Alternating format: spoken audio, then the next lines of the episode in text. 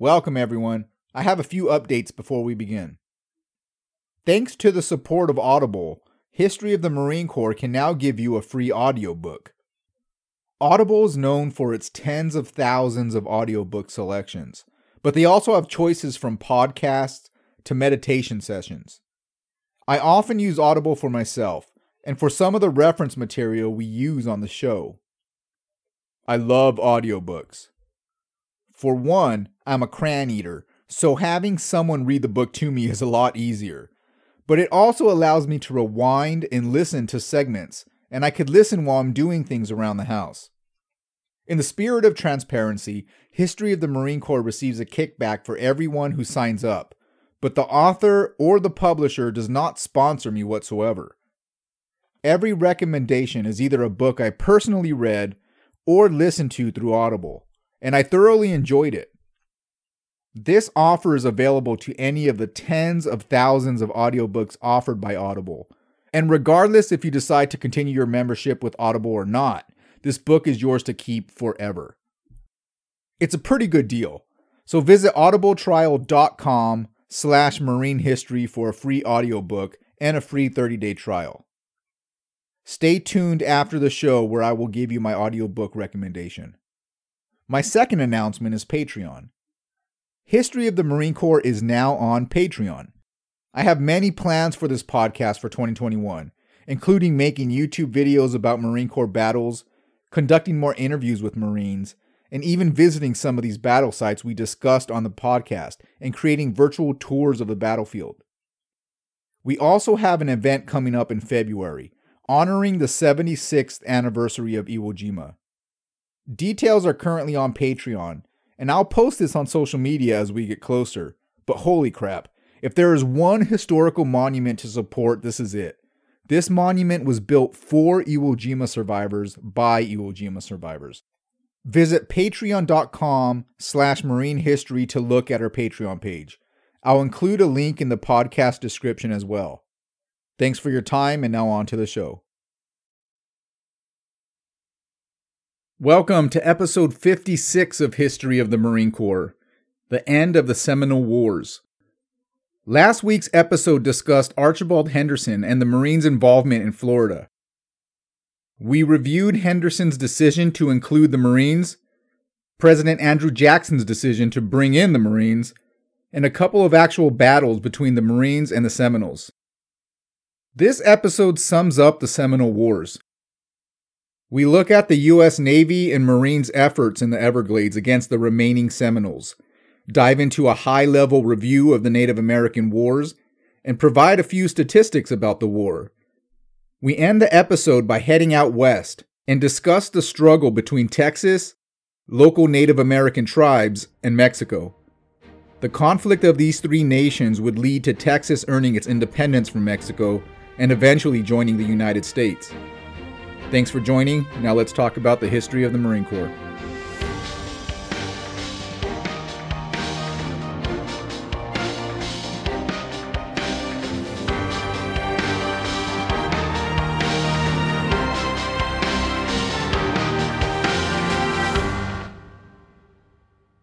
With most of the Seminole force defeated, the remaining men and women who resisted U.S. control headed into the Everglades. The United States Army didn't consider the advantage of naval forces during this campaign until Native Americans migrated to the wetlands.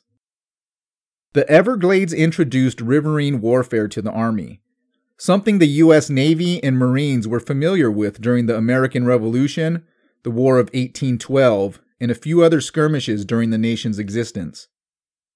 The Everglades was unique in that most of the territory was unexplored and the location of where the Seminoles were hiding could only be reached by smaller boats. In 1836, every Marine assigned to the Seminole War, except for the St. Louis detachment, boarded boats and embarked on seeking out 200 Native Americans hiding around the Cape Florida or New River area. On March 17, 1836, Marines and seamen from the U.S. sloop Vandalia participated in an 11 day boat expedition up the Manatee River and around the Keys of Tampa Bay. Three days after they returned, they immediately proceeded from Tampa Bay to Charlotte Harbor, where they joined Army troops in a month long expedition up the Myakka River. Throughout 1836, Marines and sailors headed into the vast subtropical wilderness and attempted to track down Seminoles, but it was challenging. It was a massive territory to cover, and the wildlife in the area could be dangerous. In September 1837, Navy Lieutenant Levin M. Powell wrote to the Secretary of War and volunteered to lead an expedition into the Everglades. This proposal was so impressive that Secretary Joel R. Poinsett invited him to Washington to present his plan in person. His presentation was called Project of an Expedition to the Everglades of South Florida.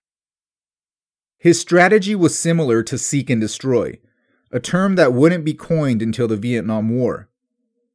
His proposal stated, quote, It is proposed to circumnavigate the Everglades, discover the aforesaid retreats, to endeavor to capture the women and children, to fall upon the war parties, and to harass and terrify the nation by this unexpected inroad from this quarter. Unquote. Powell and his fleet conducted multiple patrols, but by 1838, many of his men had scurvy, and the number of Native Americans captured during his expedition didn't come to fruition as outlined in his plan to Washington. He considered the expedition a failure but it did emphasize the importance and potential benefits of riverine warfare.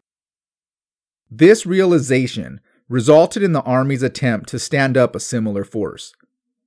They used officers from the Navy who volunteered to serve in the Army and constructed their own naval fleet for the Everglades.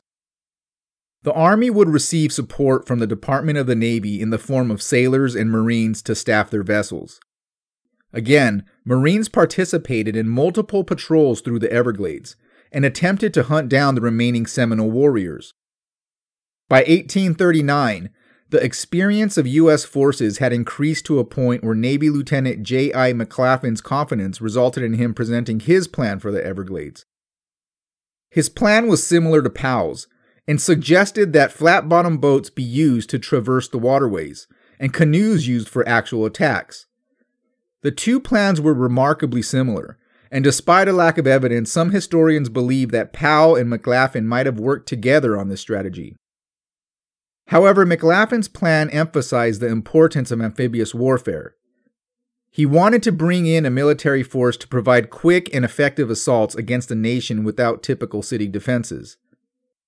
The Seminole villages didn't have walls, artillery, or forts, they were fighting small groups of combatants that used hit and run tactics, and they needed a force that was able to compete with that type of strategy. He set up headquarters at Tea Table Key in the Florida Keys and gathered his sailors and Marines.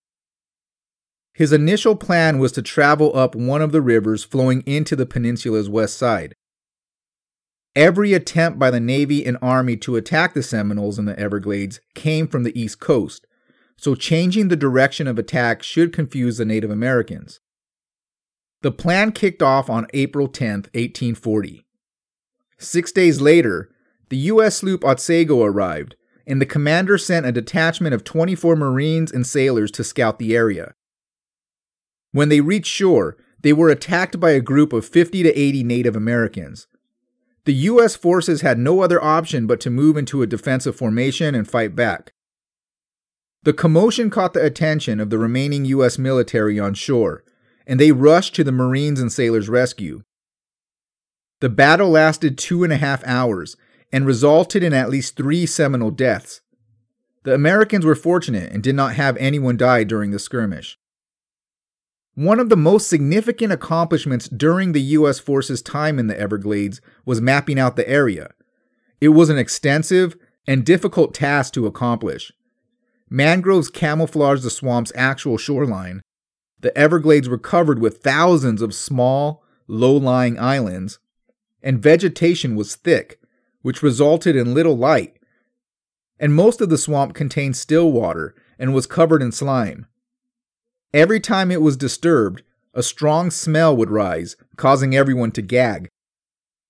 By the end of the summer, the Everglades west side had been mapped, but there was little interaction with Native Americans. McLaughlin decided to focus on the Eastern Territory.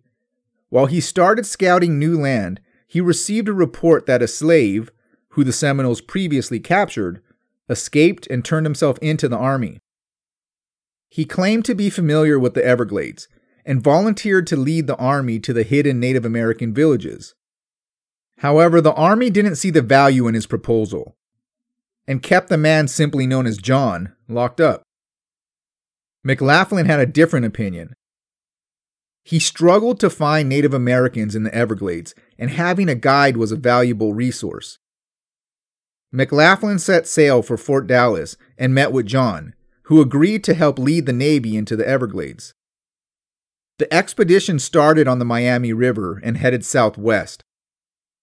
They headed north through water that was one to four feet deep. Most of the journey involved men getting out of their boats and wading through thick sawgrass. According to McLaughlin, the temperature would occasionally reach 120 degrees. I was curious about McLaughlin's comment about the Everglades heat, so I looked it up. The hottest month in the Everglades is August, with an average temperature of around 92 degrees. With the humidity, the heat index feels like 109 to 110, which makes me think the 120 degree estimate by McLaughlin might have been exaggerated. But his point is made. It was pretty damn hot. The short scouting expedition didn't uncover any hidden Native Americans, but it did accomplish two things. One, John knew what he was talking about. And two, navigating to any location in the Everglades is possible. McLaughlin ordered the U.S. ship Wave to stop at Tea Table Key to pick up every man at the hospital capable of fighting and head to the Everglades. Only six men were left at the hospital, one of whom was Midshipman Francis K. Murray. That night, Chakaika, leader of the Seminoles, led an attack on Indian Key, a mile from the hospital. In 28 canoes, the 140 Native Americans left the mainland and rode 30 miles to the island. This attack was one of the most aggressive amphibious assaults of the war. It started at 2 in the morning, and Native Americans slaughtered 13 people and burnt many buildings. Murray didn't have the resources to protect the island. He and his five men only carried two four pounders mounted on carriages designed for larger cannons two barges, and a few volunteers made up of patients from the hospital. Murray planned to stop the Native Americans' retreat from the Keys until reinforcements arrived. He targeted the canoes.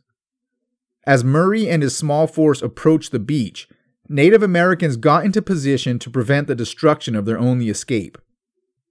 Chakaika managed to grab a six pounder from the camp and fired at the U.S. naval forces, making this one of the rare documented occasions where Native Americans used artillery during a battle. One sailor was critically injured during this attack, but the defense from the Native Americans did relatively little damage to the Americans. Murray attempted to return fire with his four pounders, but the cannon's recoil caused them to fall overboard. With no artillery or a capable army, Murray retreated, he anticipated an attack from Native Americans and prepared Tea Table Key's defenses, but the Seminoles never attacked. They boarded their boats with their loot and headed back to the mainland. Navy leadership heard of this attack and they called the Marines. Around 60 sailors and Marines filled canoes and headed towards Indian Key. On the trip, one of the canoes filled with Marines flipped over, Crewmates rescued the men, but Marines lost the canoe's weapons and equipment. When they arrived, Chakaika and his men were gone. McLaughlin ordered a retaliatory expedition, but unfortunately, this excursion was cut short when the Army recalled his guide back to jail. McLaughlin continued his mission with his Mosquito fleet and in 1841 presented a chart of the Everglades showing the route of almost 5,000 miles through swamps the mapping of the Everglades made navigation easier, but it was still a harsh battleground. When men returned from their mission, They were frequently described as broken down and barefooted, despite little engagement with Native Americans. Marine Second Lieutenant R.D. Taylor led a detachment of Marines into the Everglades, but they had to quit mid March and return home due to a lack of fresh water. One of the Marines, Private Jeremiah Kingsbury, died on the trip due to exhaustion. Water levels were so low that they had to walk their canoes back through thick mud and stumps to reach their camp. McLaughlin later stated to the Secretary of War, quote, Service like this could not be of long continuance without a great sacrifice of men. Unquote. This naval operation would be one of the last of the war. By April 1841, U.S. forces were positioned throughout Florida, but there was little contact with Seminoles. The Seminole tribe was exhausted. They held a council to discuss the war against the United States, and they concluded that the only way out was to travel in small groups and rely on guerrilla tactics to fight against U.S. troops. However, they didn't have the supplies. When Seminole leaders made this decision, they only had five kegs of gunpowder. Colonel William J. Worth, commander of the Army in Florida, didn't see this war's value. He argued that the U.S. beat the Seminoles to a point where they were no longer a threat to the United States. He also argued that the remaining Native Americans should be allowed to live in the Everglades and U.S. forces sent home. On May 10, 1842, the Secretary of War, John C. Spencer, agreed with Worth's conclusion and notified commanders that conflicts in Florida could end.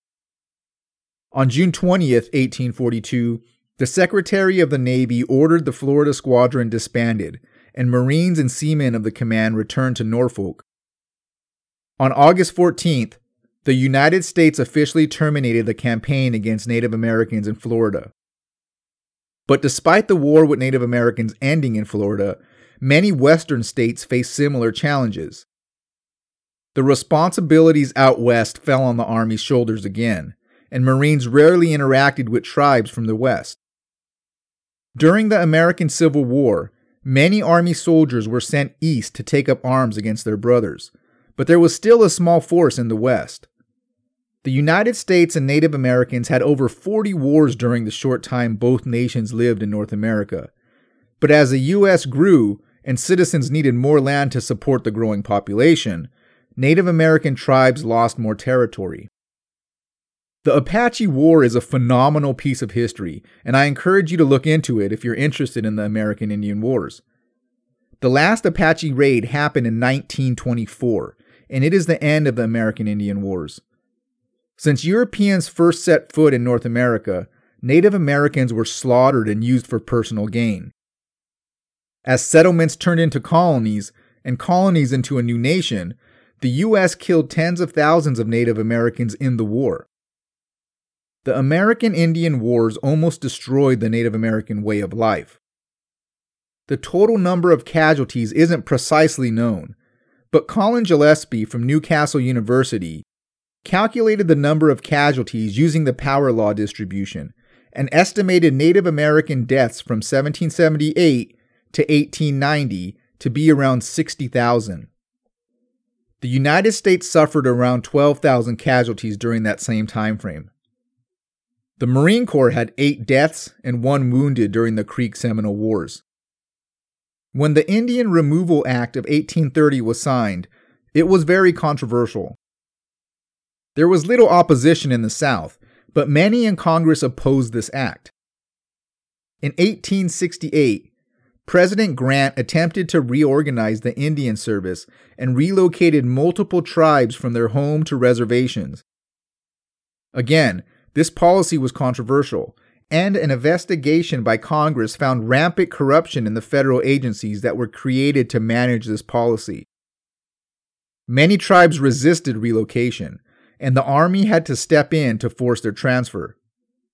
This policy would ultimately fail and cause some of the bloodiest wars between Native Americans and the United States. In 1887, Congress passed the Dawes Act, which gave the United States permission to break up tribal lands. This law intended to integrate Native Americans into U.S. society.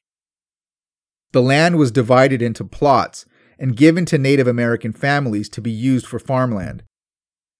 However, the United States sold over 90 of the 150 million acres of tribal land to U.S. citizens who were not Native Americans. In 1934, President Roosevelt signed into law the Indian Reorganization Act. This act aimed to reverse the United States' decision on how to treat Native Americans living in the United States. It gave back some of the land and mineral rights to Native American tribes, attempted to improve Native American reservations, and reversed some assimilationist policies and attempted to reestablish Native American traditional culture. This act is still used today. As the war headed west, the United States started to get into more land ownership conflicts. Large numbers of migrating Americans headed towards Texas during the 1830s, and they faced the Comanches. The Comanche were known as Lord of the Plains, and they were the most powerful nation in the area. They attacked Spanish settlers in the 1700s, Mexicans after they took Texas back from the Spanish, and eventually Americans who migrated to Texas in the 1830s. Comanches would frequently attack new settlements. There were few Mexicans in the area, and most of the territory was populated by Apache and Comanches. The Mexican government would periodically give land to migrating Americans in Texas, strictly to serve as a human barrier. They neglected to offer this piece of information when handing their land over, but Comanches would target the Americans instead of the Mexicans. At the time, Texas still belonged to Mexico. In 1835, a Mexican military commander in Texas heard about American colonists refusing to give back a small cannon that was given to the settlement in 1831 for defense against Native Americans. Mexico sent a force to retrieve the cannon, which gave birth to the historical slogan, Come and Take It. This kicked off the Texas Revolution with the Battle of Gonzales. The president of Mexico was Antonio Lopez de Santa Anna, who won the election due to his support for federalism, but would ultimately turn out to be a dictator. He would later disarm militias, dissolve Congress, and repeal the Mexican Constitution. Most of Mexico would rebel against their new leader, but he was a cruel man, and his retaliation was ruthless. During the revolution, he allowed his men to slaughter civilians, loot property, and rape women. During the end of the revolution, Santa Anna and 1,800 soldiers faced off against a couple hundred at the Alamo. Santa Anna raised a red flag before the battle, signifying that there would be no prisoners and everyone would die. Mexico slaughtered the Americans in the Alamo. 14 survived the attack. During the same month, he gathered 425 prisoners in the Battle of Goliad, killed them, piled up their bodies, and set them on fire. He assumed that the massacres in Goliad and the Alamo would have a devastating impact on morale. But Sam Houston used these horrendous acts to rally an army to defend against Santa Anna. During the Battle of San Jacinto, Houston and his army surprised Santa Anna and his men with an ambush. Mexicans tried to surrender, but with Goliad and the Alamo still fresh in so many minds, Texians refused to take prisoners and slaughtered the Mexican army. 650 Mexicans were killed during that battle, compared to the 11 Texians. Santa Anna was found hiding, and the Texas army captured him. They kept him alive and forced him to negotiate. After three weeks, Mexico and Texas established the Treaties of Velasco. In April 1836, Texas won the war and became the Republic of Texas, an independent sovereign state. And Santa Anna would head back to Mexico. But despite having a signed treaty, Mexico didn't recognize Texas as an independent nation. Texas wanted to join the United States, but the U.S. hadn't decided if they wanted Texas, so it remained a sovereign nation for almost 10 years. On December 29, 1845, the U.S. formally accepted Texas in the Union as the 28th state. Mexico didn't take this news well. They still considered Texas as their territory. While this was going on, President James K. Polk moved U.S. forces to Mexican territory to the west of Texas. This intensified tensions between the United States and Mexico. This tension would escalate into the Mexican American War and resulted in the Marines traveling to the halls of Montezuma. Thanks for listening. Next week, we'll dig into the Mexican American Wars. This is another important war for Marines and will eventually lead to the Battle of Chapultepec. This battle is memorialized in the Marines' hymn with the line, From the Halls of Montezuma. Welcome to this week's book recommendation. Today's suggestion is Can't Hurt Me Master Your Mind and Defy the Odds by David Goggins. This is just a great book. David Goggins was a Navy SEAL, and this story goes into the challenges he faced on his journey. This book will motivate the hell out of you. I've read the book and listened to it on Audible, and the audio version is significantly better. Not only will you get the original story, but David Goggin chimes in with stories not found in the print version. Visit audibletrial.com slash marine history for a free audiobook and a free 30-day trial. But don't feel obligated to select my recommendation. The free audiobook applies to any of the thousands of Audible choices. If you like what you're hearing, check out historyofthemarinecorps.com. Here you can subscribe to our newsletter, find out more information about each show, and look at references used for each episode. We're also on Facebook and Twitter at Marine History, and on Instagram at History of the Marines. If you're enjoying the podcast, tell a friend. We count on listeners like you to share, and any help would be greatly appreciated. If you don't like what you hear, please contact us through historyofthemarinecorps.com and let us know why. I'm always looking for ways to improve. Thanks for listening and Semper Fi.